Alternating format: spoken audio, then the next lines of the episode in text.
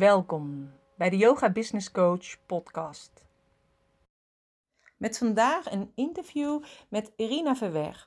Ze is holistisch coach en yogadocente en al ruim 10 jaar geeft ze les in binnen- en buitenland. Ze schrijft voor het Yoga Magazine, schreef yogische kookboeken en ze geeft uh, retreats, workshops en masterclasses, maar ook online les bij Eckhart Yoga.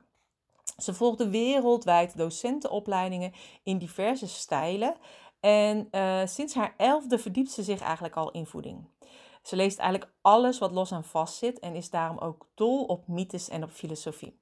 Daarnaast verdiept ze zich heel uitgebreid in de kruidenleer, leefritmes, de yoga voor vrouwen en over tantra.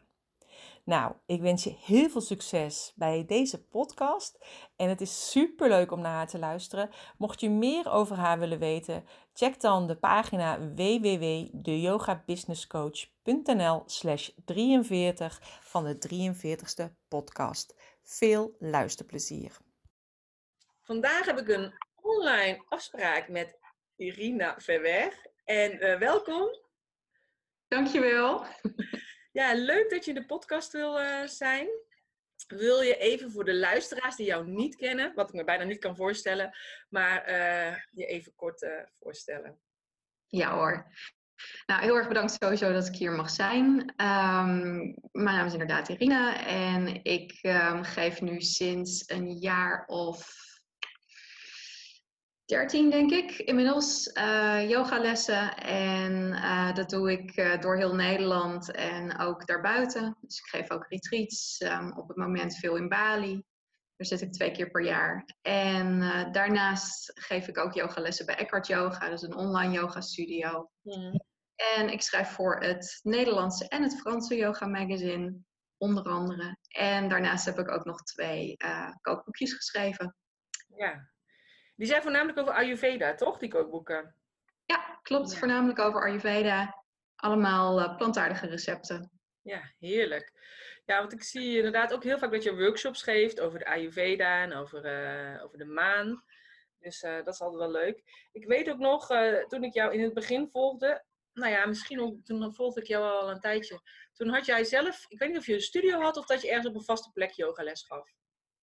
Ja, ik heb een tijd of studio gehad, dat klopt. Ja, en ja. toen had jij uh, die opgezegd, wat iedereen natuurlijk heel erg vindt. En je zei, ik weet nog niet wat ik allemaal precies ga doen, maar ik ga het in ieder geval opzeggen. En dat vond ik ook zo'n stoere beslissing. En uh, ook alle reacties onder die post waren ook echt, uh, ja, dat, dat, iedereen het zo moedig van jou vond. En toen ging je een, een reis maken, geloof ik, met je man. Ja, klopt. Ja, dat heb je goed onthouden. Ja, ik heb altijd een olifantengeheugen. Sommige mensen worden er gek van, maar dat zijn dan van die dingen die ik dan inderdaad nog in mijn hoofd zitten. Soms word ik ook gek van al die dingen die ik onthoud. Dat is onnodige informatie. Maar het kwam in ieder geval nu in één keer in me op. En ik dacht uh, bij mezelf, ja, het is... Uh, ik weet zelf ook hoe het is. Weet je, om inderdaad te stoppen met je studio. Want dat zijn een kwestie van keuzes maken. Ja. Anderen niet teleurstellen. Maar uh, uiteindelijk kies je op dat moment voor jezelf. En dat heb jij toen ook heel duidelijk gedaan. En dat heeft je eigenlijk ook weer heel veel andere nieuwe dingen gebracht. Ja, absoluut. Het heeft me ontzettend veel gebracht. Uh, sowieso alleen al het uh, echt luisteren naar wat ik wil en echt heel dicht bij mezelf blijven, dat heeft me nog het meest gebracht eigenlijk. Gewoon niet alleen aan, uit wat, wat er uiteindelijk uit voort is gekomen, mm-hmm. maar meer om echt heel erg stevig in mezelf te staan en te kiezen voor wat ik nou eigenlijk wil, in plaats van heel erg bezig te zijn met wat anderen eigenlijk van me willen of wat makkelijker zou zijn.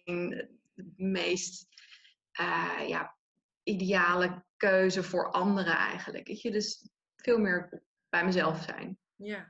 ja, en of dat je denkt ook voor die ander, mm-hmm. Voor hun is het heel, heel vervelend. En uiteindelijk voor die mensen gaat het leven ook weer gewoon door en vinden ze weer een andere docent. En ik weet zelf ook wel, toen mijn docent stopte, maar dat is ook met mijn kapper en dat is ook met mijn schoonheidsspecialisten, dat ze gingen verhuizen. En dat ik dacht, oh, nu moet ik iemand anders zoeken. Uh, op zich is dat nooit uh, verkeerd natuurlijk. Maar het is weer even wennen. Het wordt weer even anders. Maar ja. het is niet het einde van de wereld natuurlijk. Nee, echt niet. Nee. Nee, maar ik denk het is juist heel mooi ook dat jij het zegt dat het voor jou heel veel uh, ja, nieuwe mogelijkheden heeft gegeven. Want vaak maak je een keuze en zit je daar heel lang over na te denken. En dat herken ik ook bij mezelf. Maar als ik eenmaal die keuze maak, gaan er zoveel deuren open. Um, terwijl heel vaak toch mensen blijf, bij het oude blijven, omdat ze denken, ja, dan weet ik wat ik heb, hè, mijn baan of bij mijn partner of bij wat dan ook. Terwijl, Klopt, ja. Ja, ja, ja. Is dat het juiste? Je weet juist als je alles afsluit, weet je niet wat er gaat komen. Dat is het spannende, maar uiteindelijk ook wel weer heel erg leuk, vind ik altijd. Ja, en dat vond ik zelf ook heel erg mooi, om het gewoon helemaal open te hebben. En dus inderdaad op reis te gaan en geen idee te hebben wat ik daarna zou, verder zou gaan doen. Dus ik heb mijn uh, studio dus gesloten. Ehm, ik weet de datum even niet meer uit mijn hoofd, maar ergens zo eind december. En ik ben de dag daarna op reis gegaan. En um, ja, dat was, was heel bijzonder om, om, ook heel emotioneel trouwens, om dus dan alles af te sluiten en dan direct weg te gaan. Maar ook wel heel mooi. Het voelde heel open en heel vrij. En dan komt er eigenlijk ook van alles toch wel weer op je pad. Ik merkte dat ik heel veel nieuwe ideeën kreeg. En ja, veel meer ruimte om dingen te gaan ontwikkelen en onderzoeken. En ook weer te gaan bestuderen. Ehm, ja, en daar is ontzettend veel moois uitgekomen. Ja. ja, het ligt echt helemaal weer open. De toekomst ligt helemaal open dan, hè? Ja, ja, ja, ja. Ja, heel mooi. Dus en ehm, kijk, op die manier zei ik, ik ben steeds meer gaan voelen naar mezelf. En ik mhm. denk dat heel veel yogadocenten, ja, heel veel die ik wel ken, die hebben allemaal wel een soort van heftig iets meegemaakt. Uh, waardoor ze die uh, rust hebben gevonden binnen de yoga. Dus het kan zijn door een burn-out of door een overlijden van een dierbare. Of dat ze uh, ontslagen werden op hun werk. Of gewoon andere stressvolle situaties. En uiteindelijk dachten ze, ja, dit wil ik aan iedereen geven. Dat is eigenlijk wat ik altijd van iedereen terughoor. En daardoor zijn ze yogadocent geworden. Maar ik zie ook nog steeds weer, ook meer yogadocenten, toch weer in die burn-out belanden. Of weer gewoon uh, in oude patronen vervallen of zo. Ik weet niet of jij dat ook om je heen ziet. Of Ja, zeker. Zeker. Het is echt wel iets wat ik, uh, wat ik heel erg herken. Als je het zo vertelt, zie ik heel veel gebeuren. Mm um, ja, wat mij daarbij opvalt is dat, uh, dat er eigenlijk niks aan dat patroon wordt gedaan. Dus dat ze dan wel yoga les gaan geven, maar dan vanuit dat, datzelfde patroon om voor iedereen te blijven zorgen en te blijven pleasen. Of um, ja, eigenlijk het, het belang van anderen voorop te stellen. En um, in plaats van ook echt steeds bij zichzelf te blijven en te voelen van is dit echt het juiste voor mij? Is mm. dit wat ik wil doen? Is dit die goede keuze? Wil ik inderdaad uh, eh, 14 lessen geven? Of past het beter bij me om er zes per week te geven? Dat soort dingen. En ik merk dat, dat als, het, als mensen in zo'n patroon blijven zitten, wat ze al eerder hebben ontwikkeld, dat dan inderdaad een burn-out nog steeds wel helaas uh, erg makkelijk uh, terug kan komen. Ja, precies. Want jij geeft ook heel veel dingen. Je hebt het al over de Ayurveda hè, natuurlijk, uh, die je behandelt in je workshops en in je boeken. Maar ook heel veel voor zelfzorg. Ja, dus voor yogadocenten ook. En ook voor vrouwen in het algemeen natuurlijk. Maar ik denk dat, dat wij als yogadocenten daar ook heel veel van kunnen leren. Ja, absoluut. Ja, ik geef ook uh, coaching sessies aan yogadocenten die daar een beetje in vastlopen. Mhm. Of die het uh, een uitdaging vinden om uh, behalve voor anderen te zorgen, ook voor zichzelf te blijven zorgen. Mhm. Dus ja, wat ik dan doe is dat ik zelfzorgtips geef die bij die persoon passen. Dus wat ook echt werkt voor diegene. Daar sluit Ayurveda mooi bij aan. Ayurveda kijkt heel erg van naar de verschillende uh, constitutietypes, dus naar de verschillende persoonlijkheden. En kijk dan naar wat er handig is om te doen voor de een. En dat hoeft niet per se hetzelfde te zijn voor iedereen. Mhm. Ehm, dus dat is, dat is een van de dingen waar ik gebruik van maak. En voor de rest is er meer dan genoeg wat ik ook nog meeneem. Mhm. Ehm, ja, maar het gaat heel erg over zelfzorg, inderdaad. Ja. En als jij zeg maar bijvoorbeeld een, eh, een, een workshop zou geven, uh, zijn er dan bepaalde tips die je dan geeft aan mensen of hoe ze kijken naar bepaalde mm. zaken om toch die, die patronen te doorbreken? Kijk, ik behandel het zelf ook in mijn trainingen, omdat ik gewoon ook weet dat yogadocenten er heel veel tegenaan lopen. Dus ik, uh, het is ook gewoon echt gewoon één module die, die er ook gewoon in zit. Want ik denk van ja, als je niet voor jezelf zorgt, kan je er voor die ander ook niet zijn. Ik zie het altijd een beetje als een boom. Als die boom alleen maar uh, water opzuigt om direct aan zijn appeltjes te geven, uiteindelijk sterft die, die stam af en kun je ook niet voor je appels zorgen. Dus je, je moet wel eerst voor jezelf zorgen. Ja, klopt. Zijn nou echt dat je denkt, nou dat zijn echt hele belangrijke dingen. Ehm, ja, wat eigenlijk zou moeten veranderen in je patroon dan? Uh, nou, er zijn verschillende dingen die je kunt aanpakken. En het hangt een beetje van je persoonlijkheid af wat het beste bij past. Uh, voor sommige mensen werkt het echt het allerbeste om gewoon te gaan schrijven. En uh, op te schrijven, wat is nou echt wat ik wil? Wat voel ik? Um, wat, en van daaruit dan ook, wat past er bij mij? wil ik inderdaad ja zeggen tegen deze workshop geven? Of lesgeven op dit festival? Of voel ik veel meer nee? Mm. En daar hoef je niet eens dan een, een, reden voor te hebben. Daar gaat het eigenlijk niet zozeer om, maar meer echt om in contact te komen met je eigen gevoel en wat je van daaruit wil. Um, dat is een hele belangrijke. En voor de rest zijn er ja, meer praktische tips. Um, dus bijvoorbeeld echt een, een ochtendritueel kan heel erg helpen om ook ja, wat meer te aarden, wat meer um, contact met jezelf te krijgen. En van daaruit over het algemeen wat ik zie in mijn praktijk is dat mensen van daaruit dan ook ja, een soort van vanzelf makkelijkere keuzes of betere keuzes maken voor zichzelf. Ja, klopt. Ja. Vind ik, merk ik zelf ook hoor. Als je inderdaad gewoon een ochtendritueel hebt en je bent dan alleen maar met jezelf bezig. Eigenlijk heb je gewoon echt even het moment voor jezelf. En dat is, bestaat niet alleen maar uit de yoga, vind ik staat nee. uit meer. Dus even een stukje lezen om jezelf te verdiepen of uh, even schrijven in. Uh, ja, ja, absoluut. Ja, heel mooi. Ja. ja, wat ik zelf iedere ochtend doe is, is een ochtendritueel wat, ik, uh, wat heel veel elementen uit de Ayurveda heeft. Dus als ik opsta, ga ik eerst naar het toilet, dan tanden poetsen en dan um, oil cooling, dat olie. Ja, ja. oké. En dan um, doe ik een zelfmassage. Dus ik masseer mijn hele lichaam met warme sesamolie. Uh, vervolgens scrub ik ook nog mijn hele lichaam. Dan douchen. Uh, en daarna ben ik, voel ik me ook wel wat meer klaar voor de rest van de dag al. Maar daarna doe ik dan ook nog wat meditatie. Doe ik wat yoga houdingen die ook echt bij mij passen op dat moment. Hmm.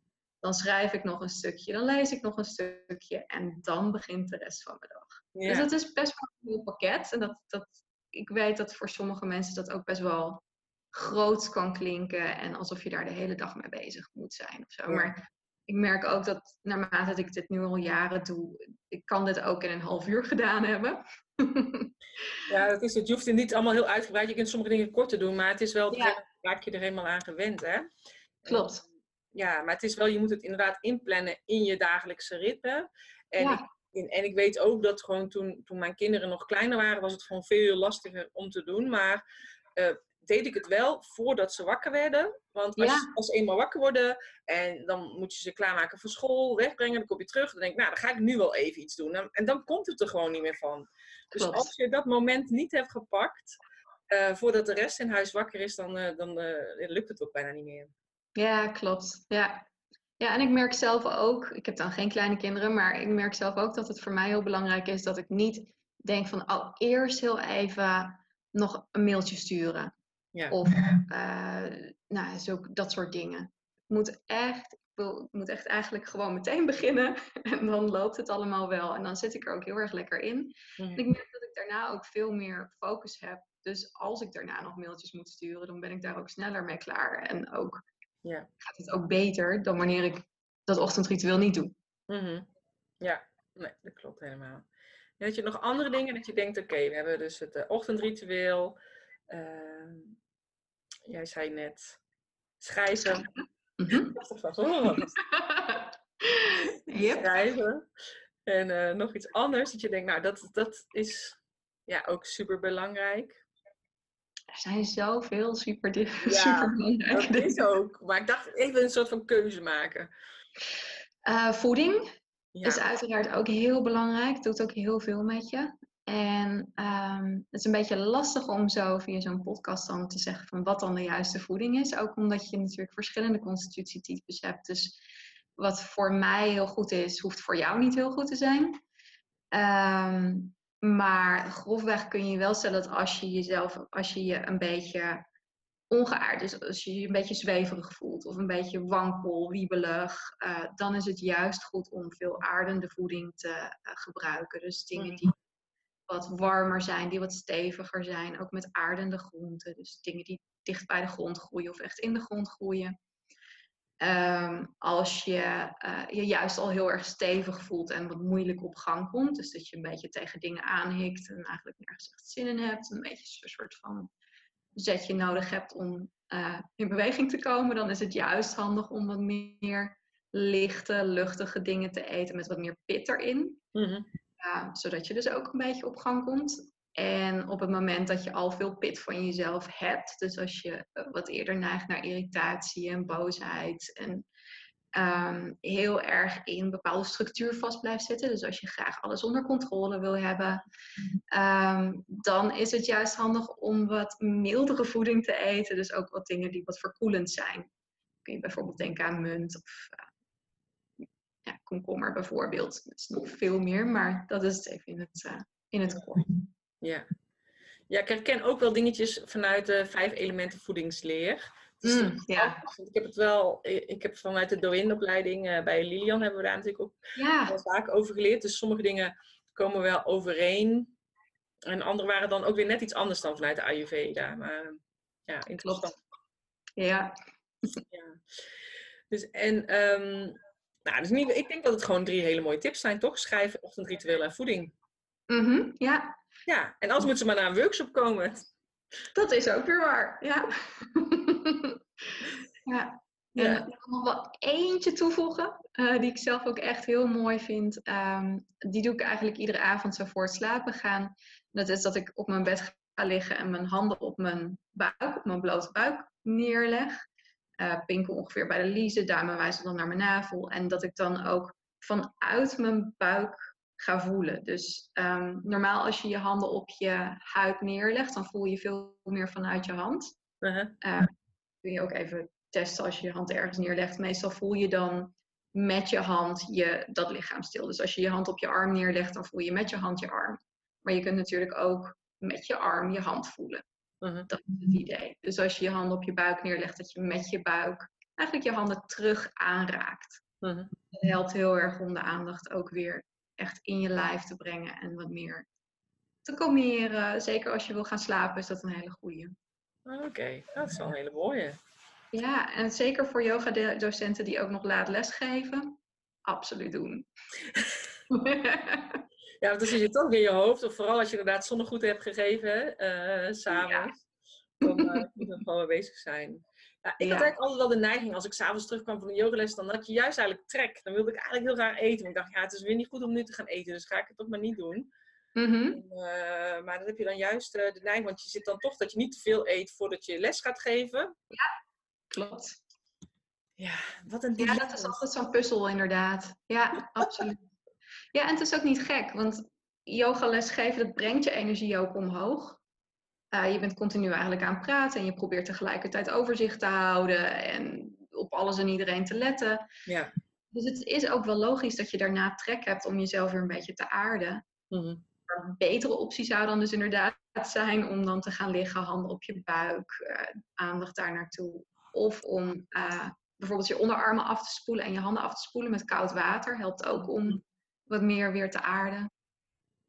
Nou, mooi. Nou, goede tip. Yes. en jij vertelt ook heel vaak mythes, hè? En waar is eigenlijk die liefde voor die mythes vandaan gekomen? Ja, dat is een goede vraag. Nou, lang, lang geleden. Oh, daar komt ze.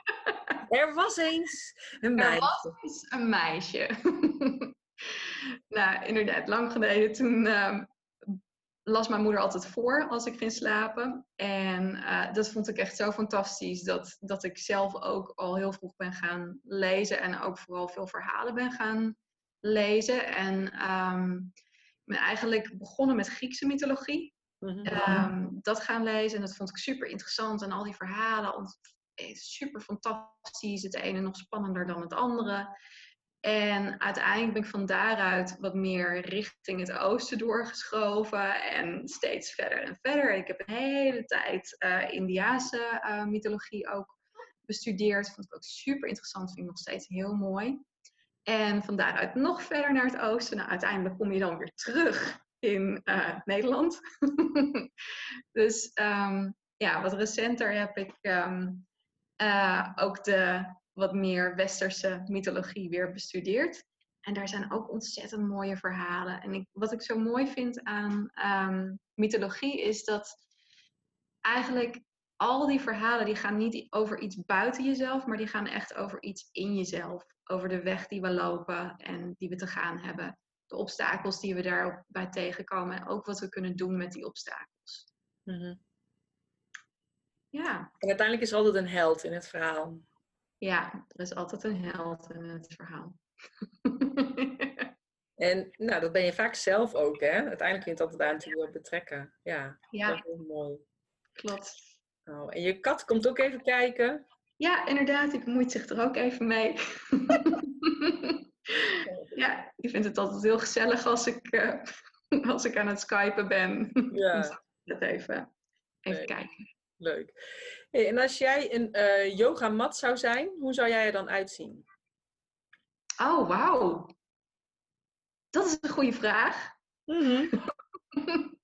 Als ik een yogamat zou zijn, dan zou ik, eh, nou ja, zoals ik ook ben in real life lang. en En stevig. hoe lang ben jij? Ik heb wel eens een keer naast jou gestaan, maar ik weet niet hoe lang jij bent. Ik ben, ehm, ja, ik heb me niet recent gemeten, maar ik gok dat ik zo 1,80 ben. En mijn paspoort staat 1,78. Ah, oké. Ja, ik ben 1,84. Oh joh, Ja. nog langer. ja, maar volgens mij zit in mijn paspoort 1,82. Dus die paspoorten die kloppen ook niet. Maar ja, Nee, maar ik had niet het idee dat jij even lang was als mij. Dus, nou ja, maakt niet uit. Nee. Een lange mat. ja, een lang mat. en, ehm hmm, ehm, blauw of roze? Yep. Blauw met roze natuur. of alleen blauw of alleen roze? Ja, ik denk de bovenkant blauw en de onderkant roze. Mhm. En waarom blauw of roze? Ja.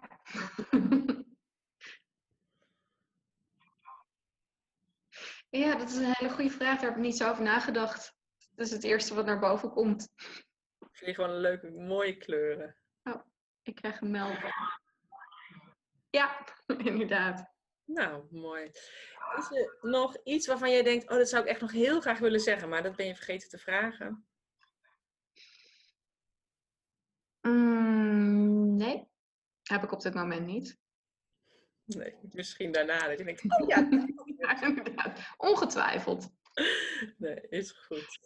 Nee, nou wil ik je in ieder geval hartstikke bedanken voor je tijd. Ik vond het echt super leuk. Bedankt voor je... Fijn. Ik vond het ook superleuk. Heel erg bedankt voor, eh, hiervoor ook. Ja, oké, is goed. Nou, wat was dat een gezellig gesprek, hè? Ik hoop dat jij net zo hebt genoten als ik. En mocht je dus meer over haar willen weten of leren, check dan mijn pagina www.deyogabusinesscoach.nl slash 43 van de 43ste podcast. En geef deze podcast een like of een sterretje of een hartje of een duimpje vanaf welk kanaal jij ook maar naar deze podcast luistert. En abonneer je eventueel op het kanaal, zodat als er weer een nieuwe vrijkomt, jij de eerste bent die het hoort. Ik wens je nog een hele fijne dag.